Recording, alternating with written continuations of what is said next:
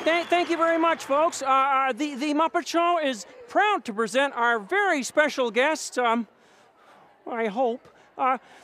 Yeah!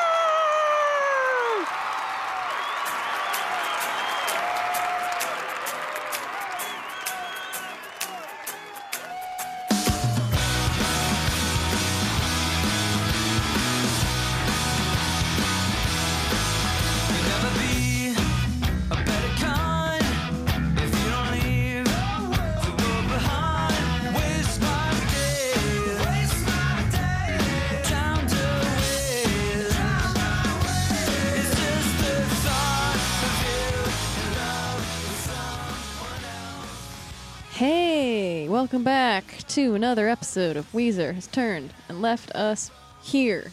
I was going to be like, Weezer's turned and left us right here, but that's not the title. That's not the name of the podcast. Whatever. Yeah. I'm trying to make it longer. Doesn't matter. Hey. What's your name? I'm Sarah Iyer. I'm Matthew Reichbach.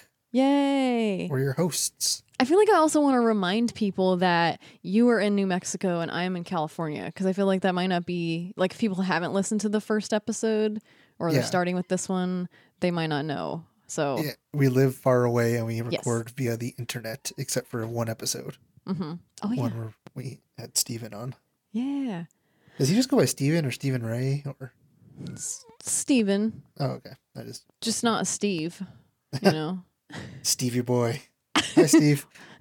Oh. No, that's someone else. That's not him. Oh, is that going to make him stop listening? Or one listener? No. Hi, Stephen. Well, what are you up to, Sarah? Oh, so many things. But I don't know. This isn't like interesting at all. But I wore heels yesterday for a reason that I will like not say yet, because nothing untoward. No. But I wore heels yesterday and I wore these really cute shoes, but today my feet really hurt. But part of the reason my feet hurt is because I was walking around a lot, and part of that reason is because I was at Disney yesterday for a Percast thing, and Steven and I got to meet Reggie, the cat who plays Goose in Captain Marvel, which he was like the main one, right? Yeah, he was the main one, because there were four cats who played Goose, but it was really cool. And sometimes I'm like, why do I still live in LA? And then stuff like that happens, and it's, you know, it doesn't happen every day, you know. But I don't see celebrities all the time. But it was nice, because I've had kind of an up and down kind of year, I feel like, with losing my job and, you know, questioning my whole life and all that. But starting 5 podcasts. Yeah, that's almost the number. But yeah, it was just a nice day, or at least that half of the day was nice. Anyway, a lot of vagueness in my update, but how are you? Some vague booking going on. Yeah. Vague casting, I guess. Vague casting. I'm doing pretty good. It's a lot less eventful. I haven't gone on vacation in between episodes like the last few. The longest it's been that you haven't been on vacation. Yeah, I get to sleep at home. As everyone knows from last week's episode, I love soccer, and I did not go to a soccer game tonight. I had a chance to, but I am here instead to podcast. Wow, that's a sacrifice. Yeah. So before we start the episode, should we bring up something that somebody mentioned to us on social media? Yeah, somebody asked us a question on Facebook. I'm not going to read the whole question, but I'll just get the gist of it. Caitlin Bramble, she asked about the video for Buddy Holly and then the video for Nirvana's In Bloom. And she asked if there was any connection between the two. And because I don't know if you guys know, I know everyone listening knows about the Buddy Holly video and Happy Days, but the video for Nirvana's In Bloom was Nirvana playing on an Ed Sullivan type shows, black and white, and like one of the videos we'll talk about later this episode kind of goes off the rails at the end. So I kind of, I don't know if you looked into it at all, Sarah. No, but I've watched the video, and it's it does kind of remind me of Buddy Holly. I'd never seen it before, so I think that was really interesting of someone to point out. Yeah, and I guess it's kind of a thing online, but so I looked into it a little bit, didn't find anything. I mean, both are modern songs in old-timey retro videos. It was, you know, In Bloom came out a couple of years before Buddy Holly. And I do think that Buddy Holly is a little different because it's not just looking retro, but it's like it has archival footage, actual archival footage. And also Buddy Holly was directed by Spike Jonze, who I guess he likes kind of retro looking videos. He did Sabotage by the Beastie Boys. Mm-hmm. Yeah. Which is like a 70s cop show. Yeah. LCD Soundsystem's Electrobank, which I don't know if you've seen that one. Mm-mm. It's it's kind of like an 80s underdog movie type feel with rhythmic gymnastics. And it has a very like Karate Kid, you know, type feel and stuff. And then also It's Oh So Quiet by Bjork, which is another one of his famous videos. And it's kind of like an old Hollywood musical, though it is set in modern day. So I don't know if I couldn't really find if Spike Jonze got the actual inspiration from In Bloom, but he's, you know, other people have obviously, like Hey Ya. We talked about that before, that song. The video is just like it's based on the Beatles' first Ed Sullivan Show appearance, so it looks a lot like In Bloom. See, I never liked that song, so I think I avoided that video, but that's so interesting too. Yeah, I mean, I imagine that Spike Jonze, I'm sure, has seen the In Bloom video, and I'm maybe subconsciously, even if he didn't consciously like, get inspiration from it, maybe subconsciously it like, seeped into his brain and he came up with this, but I don't know. And then just before we head on to the actual crux. How do you say that word? Is it crux of the episode? It's crux, but crust works too. Crust of the episode. A more modern one is by Lily Allen, the song Not Fair in 2009. It used footage from the Porter Wagner Show, which is where Dolly Parton got her start. And it's like a big country thing. And back in the day, Madonna, her Material Girl video, it was inspired by Marilyn Monroe's Gentlemen Prefer Blondes. But, that's not a TV show, but yeah. So it looks like the In Bloom was kind of start a trend. Interesting. But I do think Buddy Holly is a better video. Yeah. Well, I guess, I mean, Nirvana, they were trailblazers for a lot of different things that came after them. So yeah, they were, and they're a much bigger band than Weezer. Yeah. Well, should we get on to the crust? Let's get on to the crust. So anyway, today we're talking about kids something shows. Yes, something that's very close to my heart, and you'll find out why. Or I've already kind of mentioned it on the first episode, but I will reveal it, I guess, when we talk about it. But one of these things that we're going to talk about means a lot to me. But yeah, we're talking about Weezer's, either their performances on kids shows or kids show related things, which sounds like, is there enough material to talk about that? And yes, there actually is. This might be a long episode. Should we just jump right into the first thing we want to talk about? Yeah, let's jump into it. Tango is ready. So let's jump into Yo Gabba Gabba, right? Yeah. Which, had you ever watched Yo Gabba Gabba before? I'd seen it one time. When I was dating some girl, we were at her parents' house and we're spending the night up there. Because she lived in Colorado, and for some reason Yo Gabba Gabba was on. I was like, what the heck is this? I think I have some friends who would always say that was a really good show, but I never watched it. And then one day you sent me the Weezer performance, because it's a show where they essentially, I read the description of the show and it didn't make any sense to me. I'm actually going to bring it up because I didn't even so the show is hosted by a character named DJ Lance Rock. The series featured a mix of live action segments featuring cartoonish costume characters: Muno the Red Cyclops, Fufa the Pink Flower Bubble, Broby a little hairy green monster, Tootie the Blue Cat Dragon, and Plex the Magic Yellow Robot, and many short animated sketches and musical numbers. It feels like a hipster version of Teletubbies. Yes. But it's great because when I was like, I watched the Weezer one, because you sent that to me and I was like, what is this? Yeah. And then they played a song called All My Friends Are Insects. I have a friend and it's an earthworm. It burrows underground deep within the soil. Sometimes Sometimes when it rains, it comes out and we talk about our day. I have a friend and she's a butterfly. She flies from flower to flower, drinking sweet nectar. With hundreds of friends, they sleep up in the trees at night. I have a friend. And I watched a few, I'll talk about it in a minute, but I watched a few other performances. Oh, really? I didn't do that. But like, we both do way different research for stuff. It's funny. It works out because you do stuff I don't think to do, and I just kind of go on weird like rabbit holes. Yeah. Well, I did watch. I mean, I'll mention it, I guess, which ones I did watch. So I watched the Weezer one, and then Jimmy Eat World. Because I like Jimmy Eat World, they did a song called Beautiful Day, and the video, like, it's them riding cats and dogs through the sky. And then Taking Back Sunday did a song called We All Love Our Pets. The Aquabats did a song called Pool Party, and the Shins did a song called It's Okay, Try Again, which is, that was so sweet. Like, I needed to hear that. Did you see the connection between the Aquabats and the show? Yes. Which is, I think, why I watched it, because, was it one of the people or a couple of the people? Adam Debert. Mm-hmm. I don't know how to pronounce his name.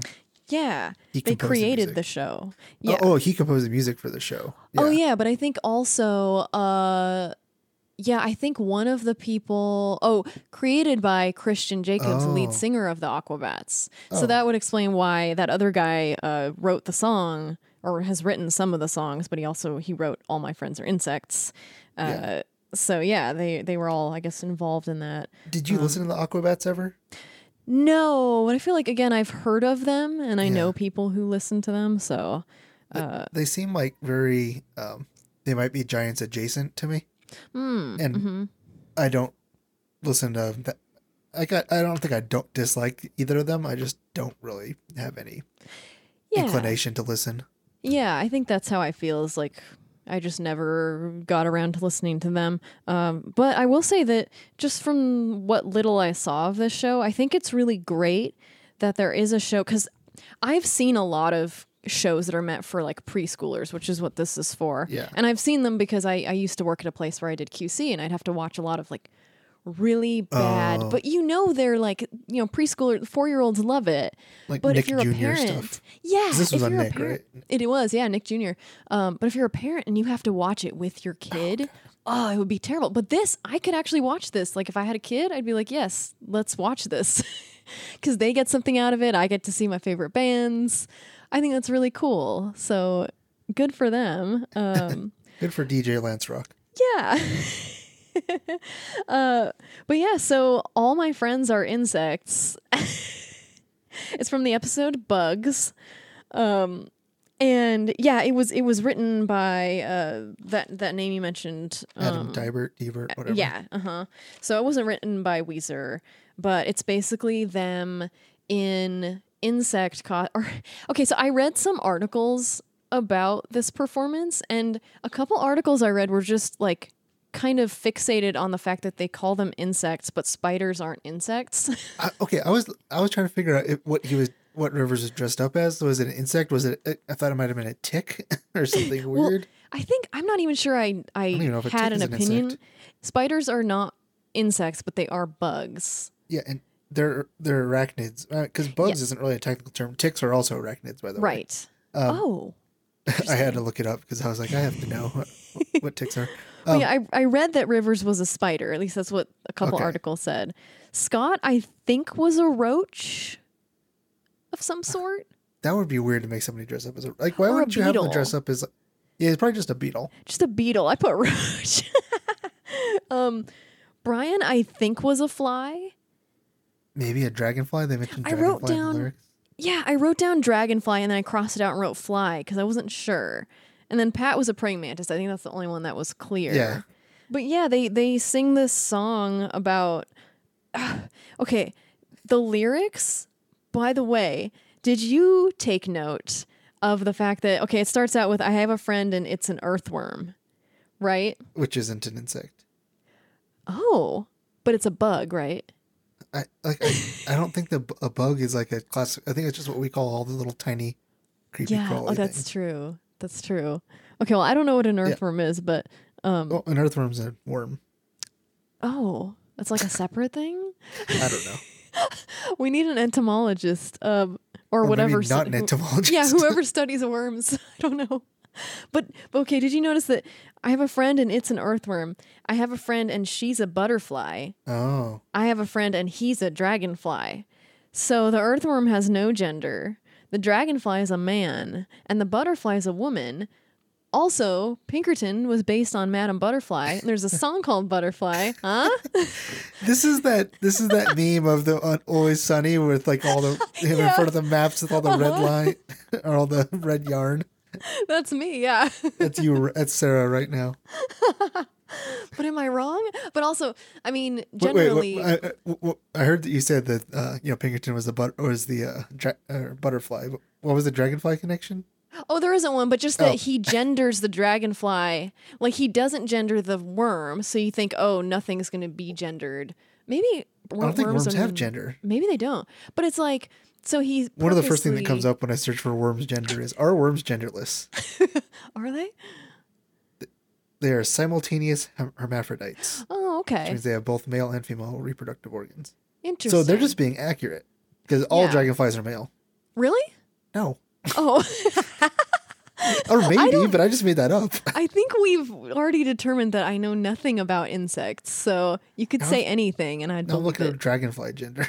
But it's like, yeah, he purposely genders the butterfly as female. There's different genders.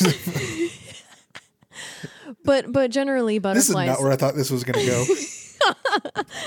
go. Somebody out there is like, you idiots, how do you not know this? But I think generally butterflies are seen as more feminine because they're like pretty or something. So, but still, I don't know. I thought way too much about that. But yeah, what did you think of the song? I mean, it's cute. It's not much of a song. It's just kind of like it's one of the things where I have to mention whenever I see Rivers looking like he's having a lot of fun. Yeah. And it looks like he's having a lot of fun. Uh-huh. Did you see his quote? No. Oh, I saw it on a couple different articles, but there was one article called TV's Most Surreal Music Performances. And Rivers said, because they were asking him about doing the performance, and he said, "It's awesome here," Cuomo told Entertainment Weekly between takes. "I love giant open rooms with tall ceilings, but here they have all this foam scenery and interestingly painted backdrops. It's a cool fantasy land I'd like to inhabit."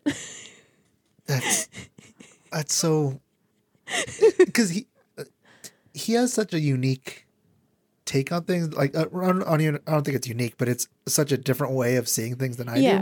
Mm-hmm. That it's just like I would not have thought of that. That I would have like mentioned, "Hey, I'm dressed up as a spider or something," and that's weird. Yeah, but he's like, "I'd like to live here." I mean, I would live there too, but I'm not. I don't say it. I don't go around saying it. And so this song was apparently also on the Hurley UK Deluxe Edition bonus. It was a bonus track. Yeah. On Hurley UK, along with "Viva La Vida" Coldplay cover, a song called "I Want." I haven't either. Maybe we'll do it for one of our. We'll have to do it for another covers one. As well as a song called "I Want to Be Something," which I also did not listen to, and "Represent" Rocked Out Mix, which "Represent," if you remember, is the song that we talked about on our. Was it the last episode? The soccer, yeah. Mm-hmm. But this is the rocked out mix. I wonder if I would like that more. Yeah, I don't know. Because that was part of my problem with the song. I didn't think that it was like enough of it. Oh, whatever. We don't need to get into that. Yeah, but as you mentioned, the song was written by Adam Diebert of the Aquabats. He was a composer for Yo Gabba Gabba, and I found out he went to UC Santa Barbara, which is where I went to school. Huh. Although he's a little older, so I think. Is your mascot the earthworms? No, it's the gauchos. It's an Argentinian cowboy. It's a cute song. I would definitely. It is a kid. It's fine for a kid song. It's funny that they put it on the deluxe version of Hurley. Mm-hmm. Yeah, that's what was weirdest to me. Is that they basically released it like any of their other songs.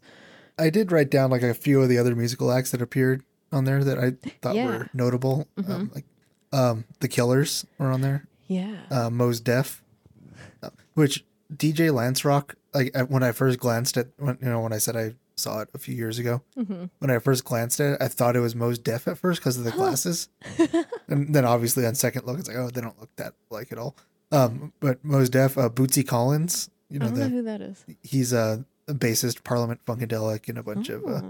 He played with James Brown and stuff. Oh, nice. He's the bassist that has like star sunglasses that he wears all the time. He dresses. I don't think I've seen him.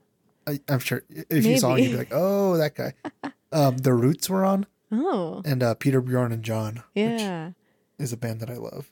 And that's so cool that, yeah, that I mean, obviously they are in the Aquabats. They probably know all these people. Yeah. But that's really cool that all these people were down to do this. To do the silly stuff. Like, yeah. Like, what'd you say, the Jimmy Eat World one? They were riding cats and dogs. Yeah, they were basically, like, whereas Weezer was in this...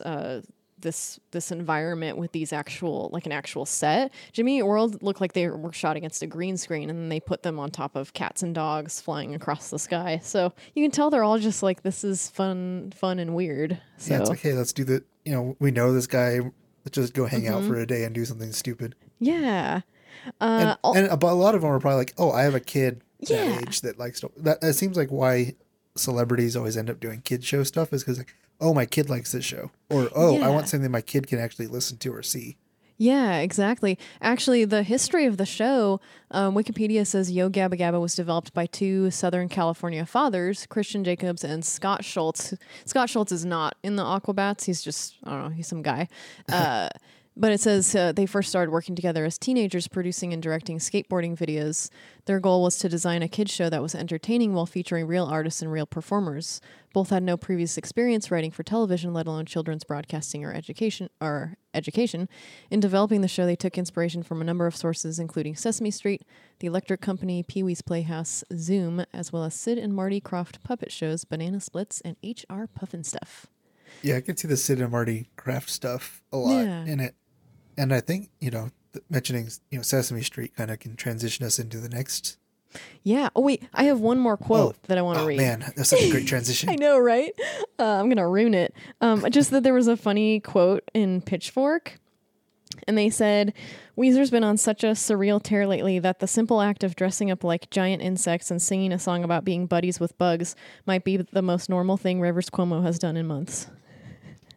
What year was it that this came out? Oh, it was 2010. I wrote it down. Oh, yeah, 2010. So I like how back then they're like, oh, he's been doing all this weird stuff. And for us, that's a main reason why we did this podcast. Yeah. Is we know that Rivers does all this weird and interesting, sometimes infuriating stuff. And that was something that they were picking up on, you know, 10 years ago pretty much. Well, and he's gotten probably weirder since. So it's like, oh, that was nothing, you guys.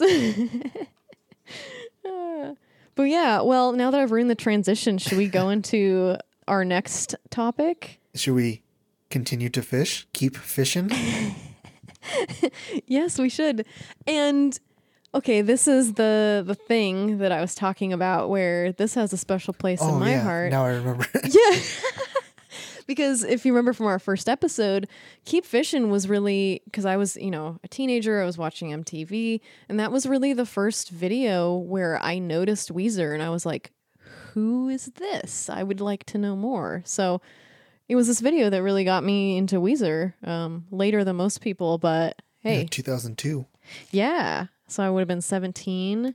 But it's a video where they are playing the song and there are Muppets. It's basically the Muppet Show, right? Yeah, it's like a 3-4 minute version of the Muppet Show. It's funny too, because this is them acting. Okay, amplifiers plugged in, no big explosions. Yep. Everything's all set for the next number, Kermit. Terrific, Fonzie. Yep. That's great. Oh, hey, Ryan, Rivers, Scott. You guys ready? You're up next. Well, actually, we have a big problem. Well, wait a second. Where's Pat? We can't find him. What? Well, yep. Well, don't worry, guys. We know what to do in situations like this. What's that? I love when there's like stuff before the music video, because I feel like if you just want to watch a video and listen to the song, that's fine. But I love when they put this little like thing before it, so you can see the band members like being normal people. I think that's also what really drew me to them in this video, even though they're awkward acting. Yeah, but they seem like real people, and they're like. you know, somewhat concerned that Pat isn't there. They're not like super concerned. Yeah, they're not too concerned to not do the show. Yeah. They're like, yeah, we can't find our drummer, but it's fine. Yeah. There's this weird creature that they call Animal that can come and play drums for us. Yeah. So they get there and they're like, we can't find Pat, and Kermit starts freaking out, and then they're like... Kermit freaks out. That's weird. And then who comes up and is like, don't worry, we got it covered. Was it Gonzo or... Oh, I don't remember. I forget. But somebody's like, no, it's fine. So they go out and they start playing, and Animal's on drums, and then you find out that Pat has been kidnapped by Miss Piggy, who has tied him up and is draping herself across him. She is being Miss Piggy. Yeah, which, you know, it's problematic. It's pretty problematic. But yeah. Is it problematic for a pig to kidnap a drummer? I would say so. But yeah, so they play the song, and eventually, you know, Pat gets out with the help of the chef, the Swedish chef, who chops his ropes off with an axe. Not with an axe, with a cleaver, right? Oh, well, whatever. It's a small axe. It's what he's always. It's what he's always. Isn't carrying. That what you call one of those things? It's a little axe. A hatchet. Yeah, a little hatchet. I thought it was like a meat cleaver, but that's probably not in detail we need to argue about. Well, he's a chef. I mean, it's a small like cooking axe. He's chasing some chickens around. Mm-hmm. Yeah, with his cooking axe. Ready to chop their heads off, and he never does. But so they play the song, and it's really cute. The thing that really drew me to Weezer in this video is that they all look really happy, and Rivers especially is just like smiling the entire time. And did you watch the MTV? I did. Okay. And I had seen it before. Really? I realized I didn't know until I started watching it, but I was like, I've definitely seen this, and I don't know where. Probably on MTV in 2002. Maybe. And. So only the first part was online, and for some reason, the main character in the making of the video is Pepe the King Prawn. Which is that was so funny. One of the most annoying Muppet characters. But he was so funny because you can tell like the band is trying not to laugh, kind of. Yeah. And the director Marcos Siega, who because Pepe the King Prawn pretends that he's the director. I thought it was cute. It was funny. Director Marcos Siega. He had also directed other Weezer videos. He did Dope Nose, right? He did Dope Nose. He did Hash Pipe. He did the first Island in the Sun video, not the animals, wedding but one. The wedding. Yeah, the wedding. And he also did Beverly Hills. Oh, the best one. The best song. I mean, the thing is, out of all these videos, Keep Fishing is clearly my favorite. Hash Pipe is kind of iconic. The rest of them, I'm not that into. I think Dope Nose is fine. It's an interesting. Well, so it's a weird song to begin with. Yeah. Well, I mean, yeah, Keep Fishing isn't the most normal song either. No. Yeah, no. Although the version that's in the music video is better than the one that was on the album, because I think the one in the video is the radio version. Yeah, the single. It's better for some reason. I don't know why. But because I think when I bought Maladroit, I was like excited to hear Keep Fishing. I was like, oh, this version's different. It's fine. So I wrote down what Rivers said in there. Oh, yeah. Because they in the making of the video, they asked him about it, about what it was like being there. And he said, I forgot how much they meant to me as a kid. Yeah. And then he said, they're just very likable characters that I really identified with as a kid. And something that was real cool about the show is that it didn't seem like they were played down to kids, and I used to play along to the album, to the soundtrack. That's so cute. So, like, he played to the soundtrack of the movie. Yeah. Which, you know, the original Muppet movie. Mm-hmm. That was so cute. Yeah. I liked the part where they asked him which Muppet he was most like, and he said, I think I'm Gonzo. And but not because he's weird. Yeah, because he sang some really sad songs. I love... Ah, God. There's a reason I like this band or liked them, because I just everyone is Rivers. Like, I don't know. Rivers. You're Rivers even if you don't want to be. We all have a little Rivers inside us. That sounded weird, but but yeah, this video is so cute. Oh, another thing. Oh, go ahead. Oh, just that I think I mentioned this in the first episode or one of our episodes is that I had heard somewhere that in order to get Rivers to smile, they held up a little Kermit doll by the camera. Yeah. I tried searching for that today, and I could not find anything about that. So it's possible that maybe someone on the boards like said it as a joke, and I took it to be true. Because as we've established today, you're gullible. Like what I'd really do is they'd hold up a giant dragonfly. It is his friend. Yeah. And, but does it also sounds possible though, right? But I don't think they would need to, because everywhere he turns, there's a Muppet. Yeah. Because every time, that's like true. In the making of the video, you can, like, they don't show too much of the actual making of the video, which kind of annoyed me. Mm-hmm. It was like more weird comedy stuff. With, yeah. Musicians like who aren't comedians. There's like a segment that they planned. Yeah. But everywhere he looked, there was like more Muppets, and you could tell that he was like really having fun with the idea of doing their 4-minute version of the Muppet Show. Yeah. That shot where it's like him and Kermit like puts his head on Rivers and Rivers smiles. Yeah. Oh, it's so cute. Why is it so cute? Oh, but God. The other members also spoke about it. Mm-hmm. Brian said he had the most fun meeting Kermit. He said he told Kermit that he had a Muppet Puppet Show birthday party when he was 8, and he had a Kermit cake and it was mint flavored. That's crazy. Did you like the Muppets? Yeah, I kind of remember. I don't know where I would have seen like original Muppet Show stuff. Yeah. Like I kind of remember, like Alice Cooper was on. Like he did "Welcome to My Nightmare" on the Muppet Show, which. In retrospect, it's kind of weird because, you know, like it's not really a hard, like now you listen to it, it's not a hard rocking song, but I think for back then it was, and it was probably scary for some kids. But I don't know if I ever saw it or I just like, maybe my dad told me about it. And then when I finally saw it when I was older, like I transposed that in my memory. Yeah.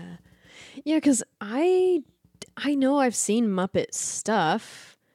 This just reminded me. Do you remember? This literally just popped into my head. Do you remember that Beach Boys song Kokomo? Yeah. Do you remember the Muppets did a version of that? I'm sure they did. I just remembered that now. That's such a weird memory to have. I'm going to look it up on my phone and see if I can play a clip. Yeah. But, I mean, Kokomo's a terrible song. Everyone says that, but I know when I was a little kid, that was like one of my favorite songs. Yeah, it's a song for children. Yeah. I have no idea what the quality of this is, but it's Muppets Kokomo. I'm just going to fast forward about Florida Keys. Yep, that's Kermit. There's a place called Kokomo. That's where you want to go to get away from it all. Ooh. Bodies in the sand. Let's fast forward a little further. Tropic where we want to go. Way down in Kokomo. Martinique, that Montserrat mystique. We'll go out to sea. I guess it is kind of a dumb song. It is. But if you think about it, it is a perfect Muppets song. Yeah. But again, I don't know where I would have seen that. I definitely like vividly remember that. So I don't know if that was a Muppet Show thing or if that was a Sesame Street thing. I don't remember if you mentioned it in the first episode, but what was your history with the Muppets? Like, well, it's just like I know I've seen stuff that they're in, but it wasn't something I really remember. And we'll talk about it more. With our next subject, like I don't remember a lot from it, you know. Yeah. I definitely watched a lot of Sesame Street and Fraggle Rock and other like Muppet Jim Henson Babies. Stuff. Muppet Babies, yeah, I definitely watched Muppet Babies.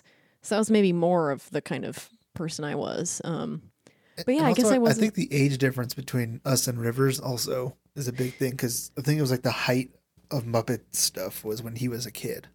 Yeah, that's probably true. By the way. In this video, Rivers is younger than we are now. Really? Yeah. So he's like 32? Yeah, uh-huh. Isn't that crazy? That is crazy. So I know that you kind of mentioned, I met a celebrity, Reggie the cat from... would you be starstruck if you met Kermit? I mean, probably. I've actually been to the Jim Henson like studios. I went there like... a number of years ago, because they have studio space that they rent out to productions. Yeah. Again, this is another memory that just popped into my head now that I forgot I even did, but I worked on something there. What was it? It was like a music video or something. And I was there all day doing like taking the files and moving them to a hard drive or something. I don't know what I was doing, but something it was cool because exciting. No, but it was like, it's the Jim Henson Studios in Hollywood, and on the front, like they don't obviously do Muppet stuff there anymore. But Kermit is like on the top of the building, and it's really cool. And then you go inside, and I think they're like Charlie Chaplin's handprints or something. And like there's all kinds of cool stuff around there. But wait, what was the question you asked me? Would you be starstruck? Like if you met? Well, I think I would. And I think especially if, you know, it had been a time when Jim Henson was alive and doing Kermit's voice, that definitely would have been. Because Jim Henson was, I think, a big influence on my childhood. Like Fraggle Rock was huge. Yeah. Even though everything he did kind of scared me. Like even Sesame Street kind of scared me a little. Like the monsters. Like the puppets are kind of scary. I mean, I guess Oscar the Grouch is, but I mean, Big Bird's just a big bird. Yeah, I suppose. Are you going to watch the Labyrinth series? There's a series coming out? Or I think there is. I think I read that. Well, it's funny. I didn't even see Labyrinth until I was an adult. So I don't have a child. Oh, really? It's good, but like I don't have a childhood connection with that movie. Oh, I think I was confusing with The Dark Crystal. That's what the TV show it's coming out. I actually haven't even seen The Dark Crystal. Yeah. So I haven't seen that either. I guess we're not great Jim Henson fans, but this video, did you watch the video with commentary? Oh no, I forgot to. Oh, did it's funny. Anything interesting? Not really. Well, you know how their commentary is. It's not really anything, you know, groundbreaking about the production or anything like that. But it's just always funny to listen to them talk about what they notice when they're watching these back. And they're always mentioning like the way they look or like what they're wearing. So Scott mentions that the hairstylist gave me these bangs and I don't know what to do with them. And Brian talks about there's a shot where he has ants in his pants and he's like, he's doing something weird with his pants. And then speaking of pants, Pat mentions that he lost those purple pants and he can't find them anymore and he's very sad. And then Scott new purple pants. Yeah, and then Scott just talks about like nerdy bass stuff like he always does. He's like, look at that Fender. He mentions it twice, like that it's a Fender. And before we head on to the next subject, did you see that there was another potential version of the Keep Fishing video? What? That maybe if this had happened, that you would have never become a Weezer fan. Wait, I did read about that, but tell the people. Kevin Smith. Yeah. He was asked to send a pitch to the video, and listen to how terrible his idea was. I didn't even hear the pitch. I just heard that it was him, but yeah, what was it? He said, Weezer asked me about doing a video, and I came back with a proposal that was all dialogue-oriented, and the song would play in the background on a little jukebox in a diner. And he said, when I saw the Muppet video, I thought, oh, they wanted something good. I was giving them something me. It's like, why would you think that they would want something that's like just, our song's in the background? Yeah, there doesn't even showcase the song. Has Kevin Smith done any music videos before? I'm sure he has. Huh. But that's so weird. But think about that version of. So if that came up, you would not have been hooked by it. Yeah, I don't know though, because I'm like really wondering what, and I'm imagining like a Reservoir Dogs type scene where they're just in a diner talking and the song's on the background. Like I'm imagining a Quentin Tarantino version of that only video. It's Jay and Silent Bob doing it. Right. I'd imagine it would have to have one of them. Or maybe he'd get Ben Affleck or Matt Damon to show up. That would have been so weird. I mean, especially because part of the reason, obviously, I liked the video is because I liked the song. So if the song had been in the background, who knows? I mean, I also liked them. I thought they were like fun. So, but they might not have been in the video at all. Probably not. It would have just been... Yeah, I can't really find if he did a music video, but I'm sure he has. Interesting. I think all directors. Oh yeah, here's this music video. Oh yeah, he's done at least 4. Huh. Oh, but I think that he was an actor in them because it says Silent Bob next to them. Oh, so he directed Because I Got High by Afro Man. Oh, huh. I haven't seen that video. Me either. Build Me Up Buttercup by the Goops. And Can't Even Tell by Soul Asylum. Okay. I haven't seen any of those, but now I'm curious to check them out and see if they're weird. If they even have the song in it. Yeah. And those were... So the first two were 94 and 95, so it's before he was famous. I think like Clerks had been out by then. Oh, wow. But then 2001, I think that he was already kind of known as, hey, it's Kevin Smith. Huh. Interesting. Well, that's a timeline we will never know. Yeah. It's the Kevin Smith directed Weezer video. If that happened, we would have never met. This podcast would have never happened. I would have gotten into some other band like... Jimmy Eat World. Well, I would have, because I do love Jimmy Eat World, so I would have just joined their boards. I might be doing a Jimmy Eat World podcast with someone else. It wouldn't be as interesting because they're not whoever weird. The lead singer of Jimmy Eat World is. I don't know his name. It's Jim. It's literally Jim. Okay. But you want to head on to the next Muppet flavored thing? It's related to what we were just talking about. It is so this is something that I even forgot we were going to talk about till today, till you reminded me. But there was a Muppet Songs cover album called, Muppets, the Green Album. Which when I saw that, I thought it was the Muppets covering the Weezer's Green album. Because I told you it's... That would be hilarious. Imagine like the Swedish... Pipe. Yeah, imagine the Swedish chef doing crab. I think I'd actually like that. If you want to. Yeah, exactly. But sadly, only because that would be amazing. It's something slightly less amazing, but still great. And it's Muppet Show songs covered by bands, such as the Muppet Show theme song by OK Go. Did you watch that video? I did, yeah. Yeah, that was fun.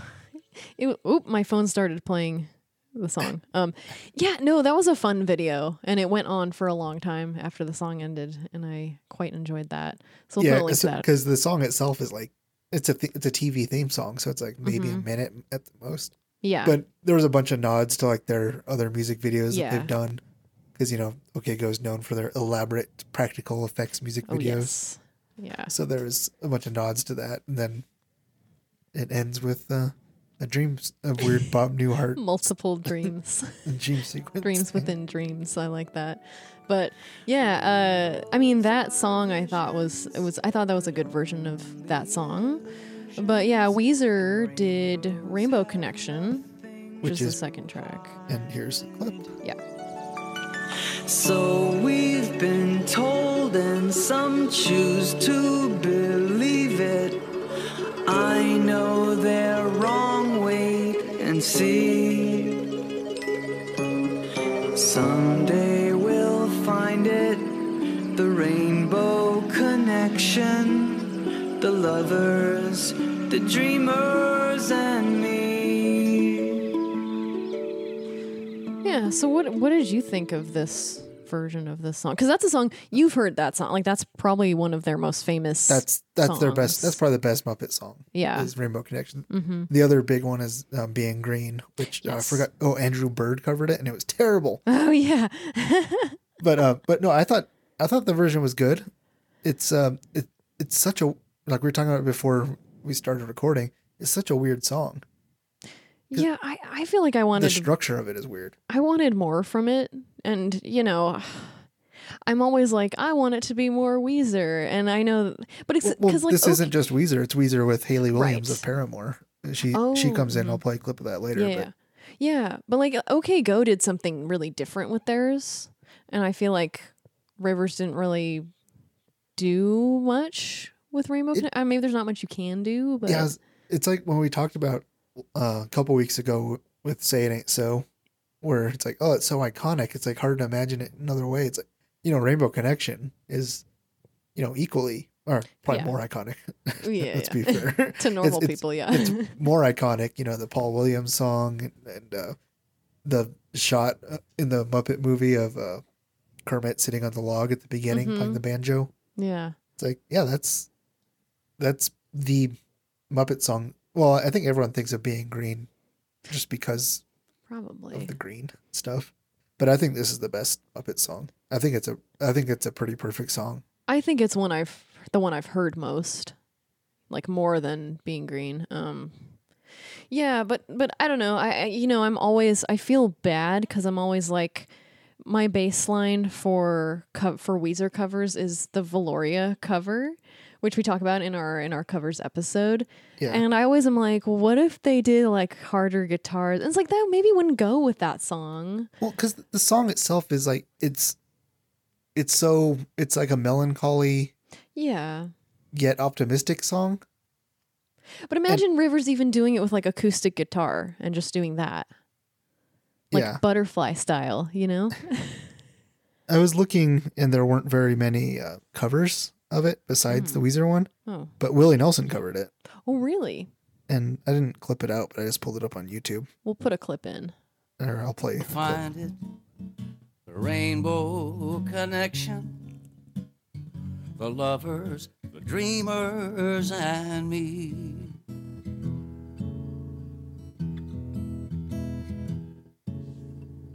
Who said that every wish would be heard and answered? It's Willie Nelson. It's pleasant. It's just him and an acoustic guitar, and it's a really weird music video. If anybody ever sees it, it's weird. But it's just like him sitting there and like people coming and sitting and listening next to it. But I feel like that's more what I would have wanted from this, is less like production. I always want less production. Who am I? I don't know. It doesn't matter. First you want big guitars and a few more Weezer. Then you want less production. Make up your mind. I want something and I don't know what it is. You just want it to be different. Yeah, I just don't like it. Okay. No, it was fine. It was fine. I just didn't think it was as cool as like, there were some other cool songs on the album, not to jump ahead, but I haven't heard of all these people, but a song that I really liked, even though it's a little bit sappy, is I Hope That Something Better Comes Along by someone named Matt Nathanson, who I didn't necessarily love like the sound of it so much as I loved the interpretation of that song. I looked up the actual song when I got home, but it's just a really kind of sweet song about wanting to find love or something, but it's sung by Rolf, the dog. And it's funny because there are lines in it where he talks about finding like a collie or it's just all these like dog references. And it's kind of weird, but I liked that version of it. I thought it was sweet. This version. She made a monkey out of old King Kong.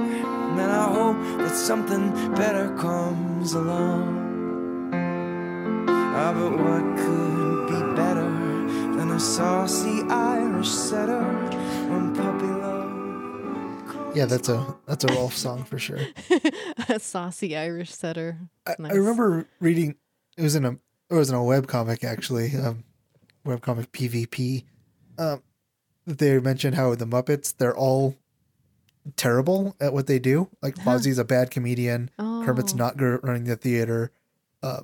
Beaker always blows stuff up as a scientist, but Rolf is like the good musician. Yeah. So Rolf is the Muppets Jesus. I mean, Animal's pretty good at drums. But yeah, he's pretty good at drums. Maybe it doesn't completely hold up. Well, but he has some other issues, I guess.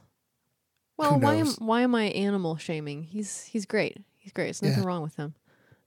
But I mentioned that Haley Williams was on... Did you ever listen to Paramore at all?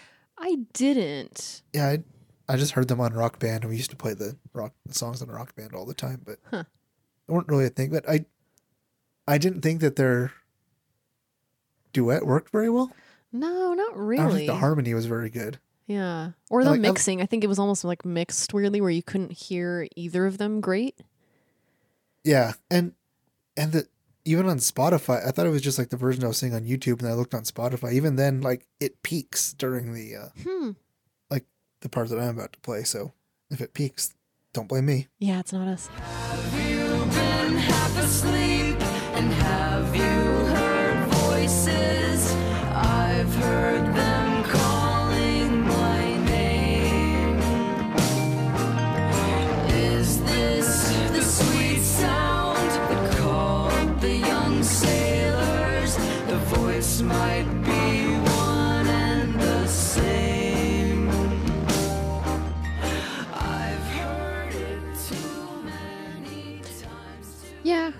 I don't love it. It just sounds... Yeah, it doesn't sound good. Like it doesn't sound like they're harmonizing very well. Yeah, yeah. And I feel like that was a really good way to do it. You know, make it a duet. To make it, you know, like you said, make it different from the original. Right. Though there are versions. There's a million versions of Rainbow Connection out there that the Muppets have done over the years. But, you know, duets and whatever. But it just... Their harmony didn't work. It sounded like they weren't in the same room or something. Yeah. Well, I was actually thinking about that. I don't know why, but I was wondering, because I listened to this while I was driving home from work today, but I was wondering, like, you know, for two people who maybe have, you know, difficult schedules, do they just bring Rivers in and have him do his part and bring her in and have her do hers and just mix them together? Because that doesn't seem like that'd work very well. Maybe that's what they did. Yeah, I'm sure that's how a lot of songs end up working out. But, you know, one of them listening to the other and trying to harm it. But, you know, I can't say, but that would explain why it sounds the way it does. I don't know, but I do think Rainbow Connection is a great song. Like, I really love that song. It just feels, because when it starts, it feels so sad. Yeah. And then it kind of gives you some optimism, but it's still kind of tinged with, like, it's like everything on the Muppets is slightly tinged with sadness. Yeah. Have you seen Sad Kermit? No. Oh, there are like these videos. I don't know who did them or how or why, but there are these videos of like Kermit singing. It's somebody who sounds a lot like Kermit, and it's Kermit singing like Needle in the Hay or something. It's a video. Oh, I have seen that. Yeah. Yeah. Now that's sad. Kermit's, just add some Elliott Smith songs in and it makes it even sadder. Well, I know. You could have like, you know, the happiest person in the world singing Needle in the Hay, and it's going to sound so sad. Yeah. Now I got to look up Kermit Needle in the Hay. Because we've both mentioned that we're huge Elliott Smith. Yeah. We're Elliott Smith stans. Mm-hmm. But yeah, I think Needle in the Hay is one of my favorite Elliott Smith songs. It always reminds me of the Royal Tenenbaums because I think that's where I first maybe heard it. Oh, yeah. Here's the... Needle in my Hay.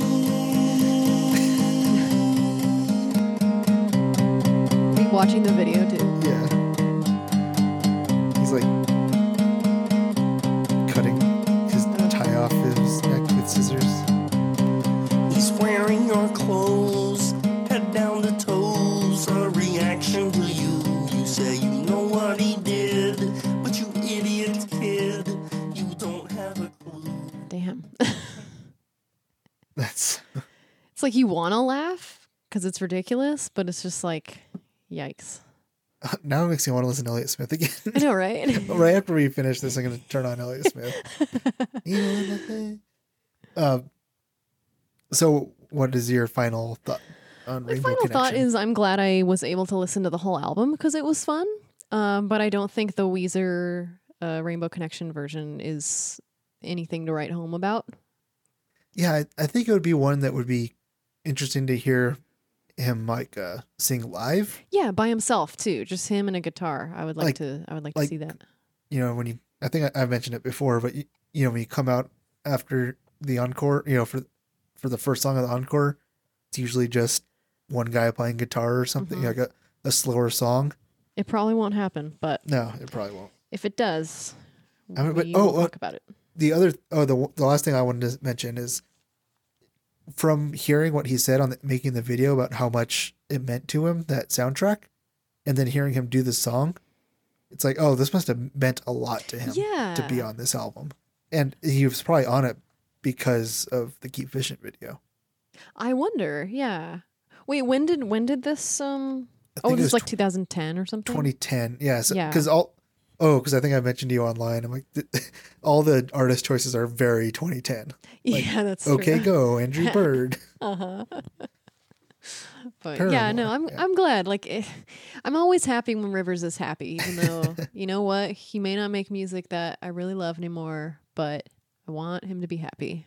So, should we move on? Speaking of music, I actually don't hate the next thing we're talking about. High as a Kite? High as a Kite. Mr. Rivers' Neighborhood? Yeah.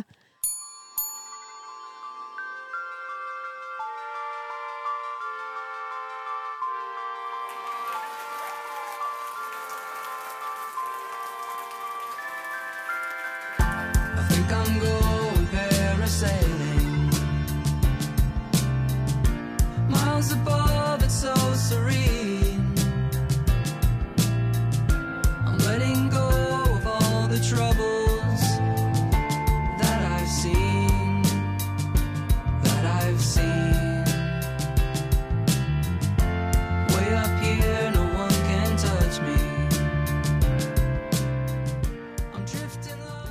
Okay, so High as a Kite is a song from the Black Album. So this is the most recent thing that we were talking about today. Second single off of it. Is it the second single? It was released February 21st, 2019, which is this year. Yes. And one of the most recent things we've talked about on this podcast. Yeah. And I think, you know, the first time I heard this song, was watching the video for it. And I can't remember why I watched the video for it. Like, probably because of this podcast. Well, maybe. Yeah, I don't remember because it wasn't for this episode. No. But I watched it and I kind of liked the song and the video. At first I was like, oh, this is going to be dumb. And then it went to a weird place and I was like, this is kind of interesting. There's a lot of interesting stuff about the video. Describe how it starts to the people who haven't. So it starts out, it says like Mr. Rivers' neighborhood on the screen. And it's all like cropped on the, you know, it's like TV, square TV format. It's like Mr. Rogers' Neighborhood. Yeah. Yes. And it starts with like Rivers just singing the song and he does the thing where he like takes off his jacket or whatever and puts the sweater on and he takes the cardigan off. Mm-hmm. That part like gave me like if I had ASMR, it would give me like the tingle, like oh my god, this memory of being a kid and seeing Mr. Rogers doing all that shit. Did you watch the Mr. Rogers documentary? I haven't yet, but it's so good. I heard that it will make you weep. Yeah. Yes. I do you know what? I wanted to see it in the theater, and then it was only here like a couple weeks, and I just missed it. And then I need to watch it, like because Mr. Rogers. I don't remember too much of Mr. Rogers' Neighborhood, but I know that it was a big part of my childhood. I know it was something that I watched all the time. Yeah, same. When I was watching the documentary, they were describing the show, and I was like, I don't really remember all these characters, but I know I watched this show. And Sesame Street, like all the time. So I highly recommend that. But yeah, the video. And there's a Tom Hanks biopic coming out. Tom Hanks is playing Mr. Rogers. Right. That's right. I think it's funny. Like we'll always refer to him as Mr. Rogers, no matter what. I can't refer to him as Fred Rogers. It's Mr. Rogers. I had to think of his name. Mr. Rogers. Yeah, I know. But yeah, so he wasn't a sniper in Vietnam. Everybody, that's just a internet hoax. People thought that. Yeah, like they.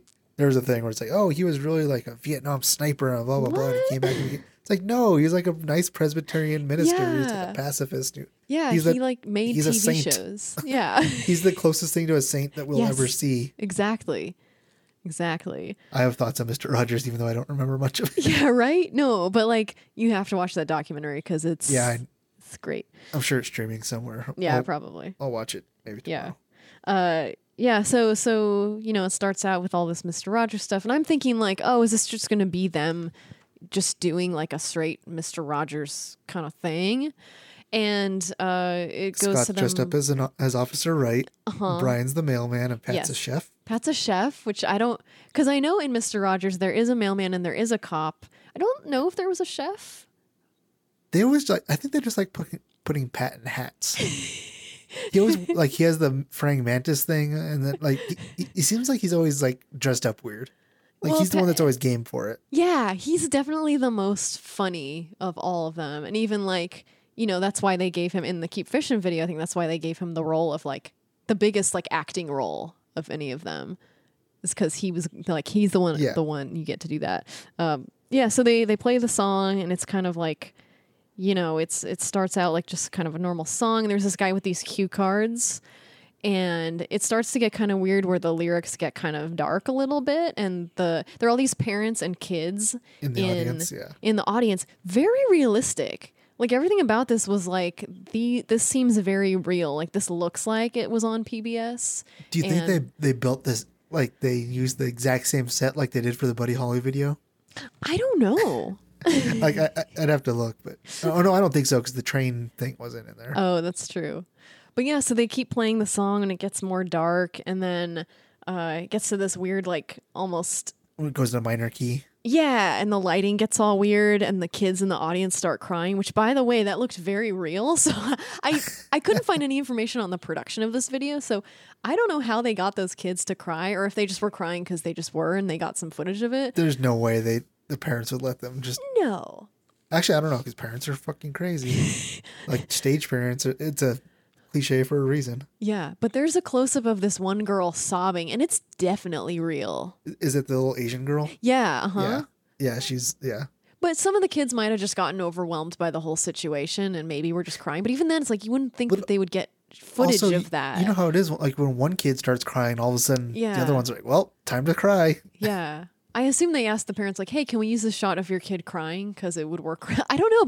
But it's like you also, when you're making a video, you have to plan these things out. Like, oh, we want the kids to start crying. Like, I'm sure that was written in to the premise. So I really don't know. Do I want to know?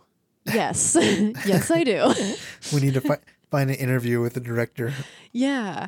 I looked up the director. There's some, so this video was done by some production company called like French Productions or something. Yeah. I think they're in LA, but I don't know where in LA. I should just go walk in and be like, answer me this question. I do a podcast. I demand answers. Yeah. Or I bet as we big could as just, cereal. Oh, let's message that guy and get him on. The director.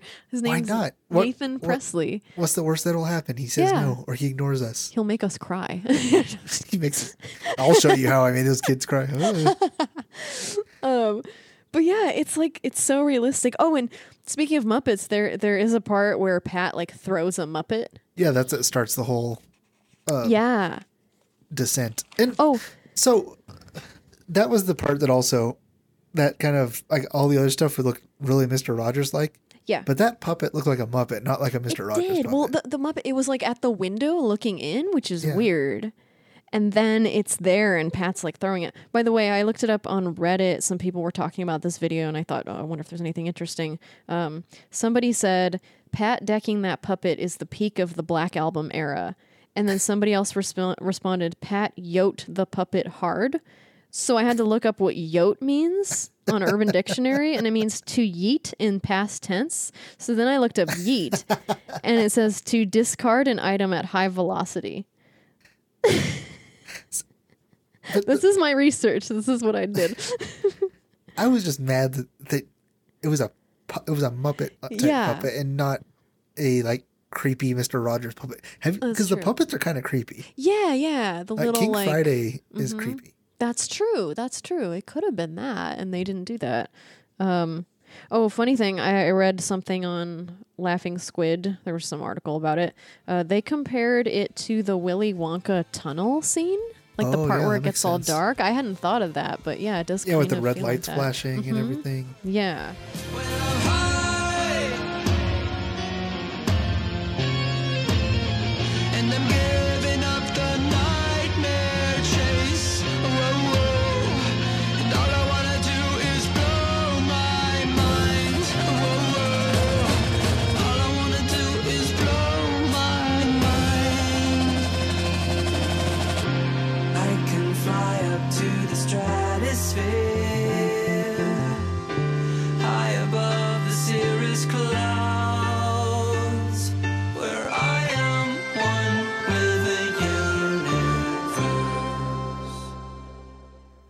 So, want me to tell you something that reminded me of that you would never think of? Yes. So, in WWE wrestling, there's a character named Bray Wyatt. He was originally a backwoods cult leader character, like a big beard and everything. But then he got hurt, so like he disappeared off TV for a while. And then he came back and it's rebranded as a children's TV show host. What? In something called Firefly Funhouse. And it was like kind of Mr. Rogers like, because there's like a puppet, but it's like creepy puppet. Like I don't want to get into everything. So. Wait, this is a real show? It's not a real show. It's like a segment on Raw on WWE. Oh, okay. Raw. So it's like his persona. Yeah, it's his new like he hasn't actually appeared like in person. It's just like they show the clips, and it starts out with him being like, you know, the big child, you know, TV show host. He talks like this, and his thing is "Wowie Zowie." That's his like new catchphrase. But then, like, it's every week it gets slightly darker and darker. And then, like, one week it was like he was in this creepy clown mask. Oh no! And I was like, this. It reminded me of this video only like times 10. Well, because it's like in both these situations, it's like it gets dark so kind of subtly. You start to WWE doesn't do anything subtly, so it kind of gets there. But slowly, kind of like gradually, you know. And same in this video where it's like the parents. There are these shots of the parents kind of looking concerned, like, wait, what's starting to happen? High as a kite? What? Yeah. Parasailing. Parasailing's dangerous. Why are kids' shows such a good target for weirdness? Because they're inherently creepy. Yeah, that's true. Like, think Barney, creepy. Teletubbies, creepy. Mm-hmm. Sesame Street, creepy. Oh, Teletubbies are so creepy. Like, is there a children's show that, like, I guess Blue's Clues isn't that creepy. It's creepy. No, it's creepy. Oh, it is? Because this guy in a house, and he's like, I hate the shows. Because, again, I've watched a lot of kids' shows in my time. I hate the ones where they talk to you through the TV. Those creep me out, like Dora the Explorer. Because they'll be like, in Blue's Clues, he's like, where's Blue? And he pauses for a second and stares at you, and you're supposed to answer him. And I always thought that was so weird that kids shows these days, like, they must have done some sort of science to decide, oh, this is the best way for kids to watch TV where it's interactive. But no, it's going to confuse them into thinking that TV is real. That's how Firefly Funhouse is with Bray Wyatt. And yeah, it's the kid, and like you hear like the kids go, yeah, and whatever. And they're always all happy, even though like something really creepy is happening on screen. But yeah, so that kind of reminded me of the High as a Kite video. So I found a way to. That's a very specific reference. Yeah. So any people who also watch WWE every once in a while, you got something out of this. The only other wrestling reference is from oh shoot, what's the Blue Album song? Oh, Say It Ain't So. Is it Say It Ain't So? Wrestle with Jimmy. No. There's one where he says like a leg drop or something. El Scorcho. El Scorcho. Watching. Yeah. Grunge leg drop new jack through a press table. Yes. I don't even know what that means, but I know. Somebody found that exact moment when it actually happened. And, but also it was like, River's like, oh, I never watched wrestling. Like, oh, of course. Well, no, because he read it in someone else's diary. Yeah, that whole line is like, I read your diary, and it was like watching Grunge leg drop new jack through a press table. And then my heart stopped listening to Cho-Cho San, fall in love all over again. Oh, anyway, it was in someone else's diary. It's an ECW match. But anyways. Wow. Oh, do you have any other thoughts on High as a Kite? The only other thing I wrote down. Well, I wrote down a couple things. I just found one quote about the song. River said the song is about mixed feelings with escapism. And he compared it to Surf Wax America, which is. I guess I didn't really kind of notice what this song was about. I should have just listened to the song because I just watched the video. Right. Yeah. I mean, I think I could have probably looked up the lyrics of the song. That would have been useful. But so this is one where also where he makes fun of people making fun of the spreadsheet era. It's like this. He couldn't have wrote this just as spreadsheets unless he has a bunch of spreadsheets that are like, hey, stuff that involves the sky and reaches this meter and everything. He probably does, though. If he does, then more power to him. Then he did a lot. But I think this one cohesively, maybe that's why you kind of like, I think you mentioned you kind of like the song because it makes sense as a full song. It's not just like it does troublemaker some cool stuff. Yeah, that's true. It also does some cool stuff in that whole like part where it gets more... the minor, it changes like keys and it sounds cool. I don't know. I also wrote down two rivers tongues. Oh yeah. There are two rivers tongues. He wants to be in KISS so bad. Yeah. He wants to be a hard rock. Like, have you seen the clip of him, playing Detroit Rock City with Foo Fighters? No. Cause they toured together in, Australia, I think a few years ago. And the last song that, Foo Fighters, they play a lot of cover songs, and they had him come up and sing Detroit Rock City. Huh. It's like, oh, I could tell like he loves this, but he doesn't have a voice for hard rock. Aw. Oh, poor Rivers. He just wants to always be something else. Well, I don't have anything else to say about this video, do you? No, I think that we covered it more than anyone else has ever covered it. Probably. Well, it's so new. I'm sure we'll find out more information. I will go track down the director and ask them how he got children to cry. But make sure that you mention that you're talking about the music video and not just run up to him. How did you get children to cry? I need to know for research. Oh, God. Anyway, you know what we should do next? What?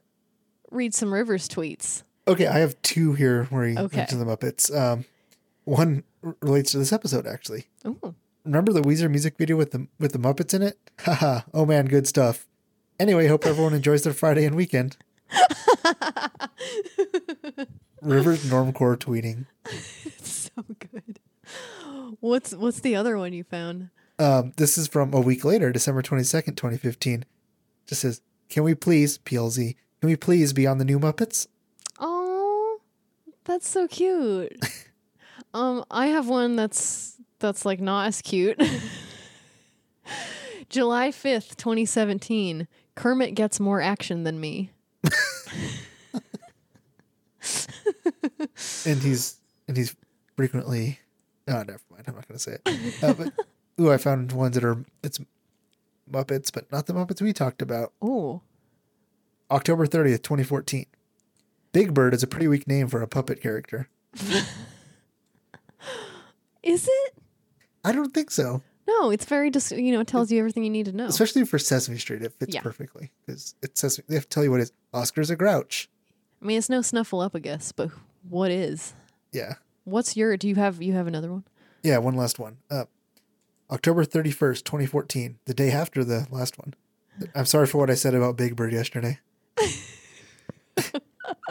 So he came to realize that Big Bird is not a pretty weak name for a puppet character. It only took him a day. Good for him. The backlash he got. Well, that was great. I'm glad we could find some really interesting Rivers tweets. There's always interesting Rivers tweets. They're a sustainable resource of our podcast. I'm glad we have this segment every week now. Anything else we should add?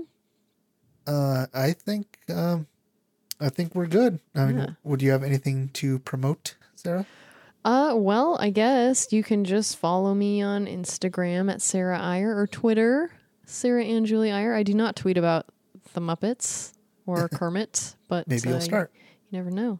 And you can check out my other podcast, The Purrcast, or you can check out The Bluth, The Whole Bluth, and Nothing But The Bluth for Don Bluth movie talk. What about you? I have Twitter and Instagram at FBIHop. I tweet about stuff probably you don't care about. That kind of goes to everybody out there, not just you, Sarah. And Instagram, I post pictures of my cats and baseball caps that I buy. Way too many baseball caps. I just bought 3 more that cost me almost $100, but I'm dumb.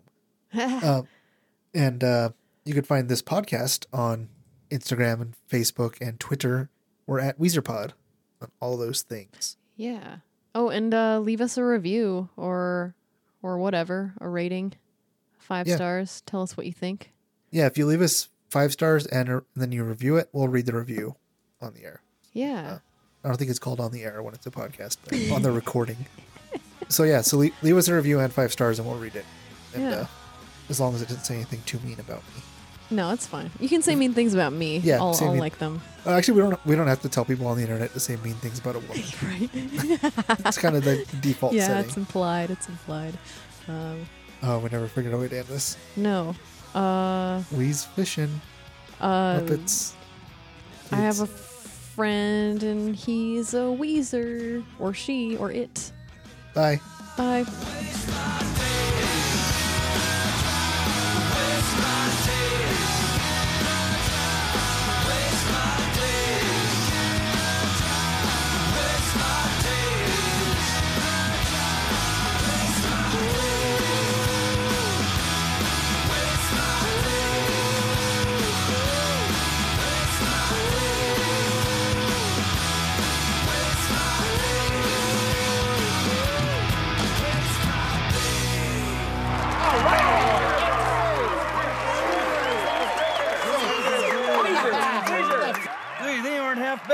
Nope, they're all bad. Great job, Buzz. Beautiful. Good job, penguins. Yeah.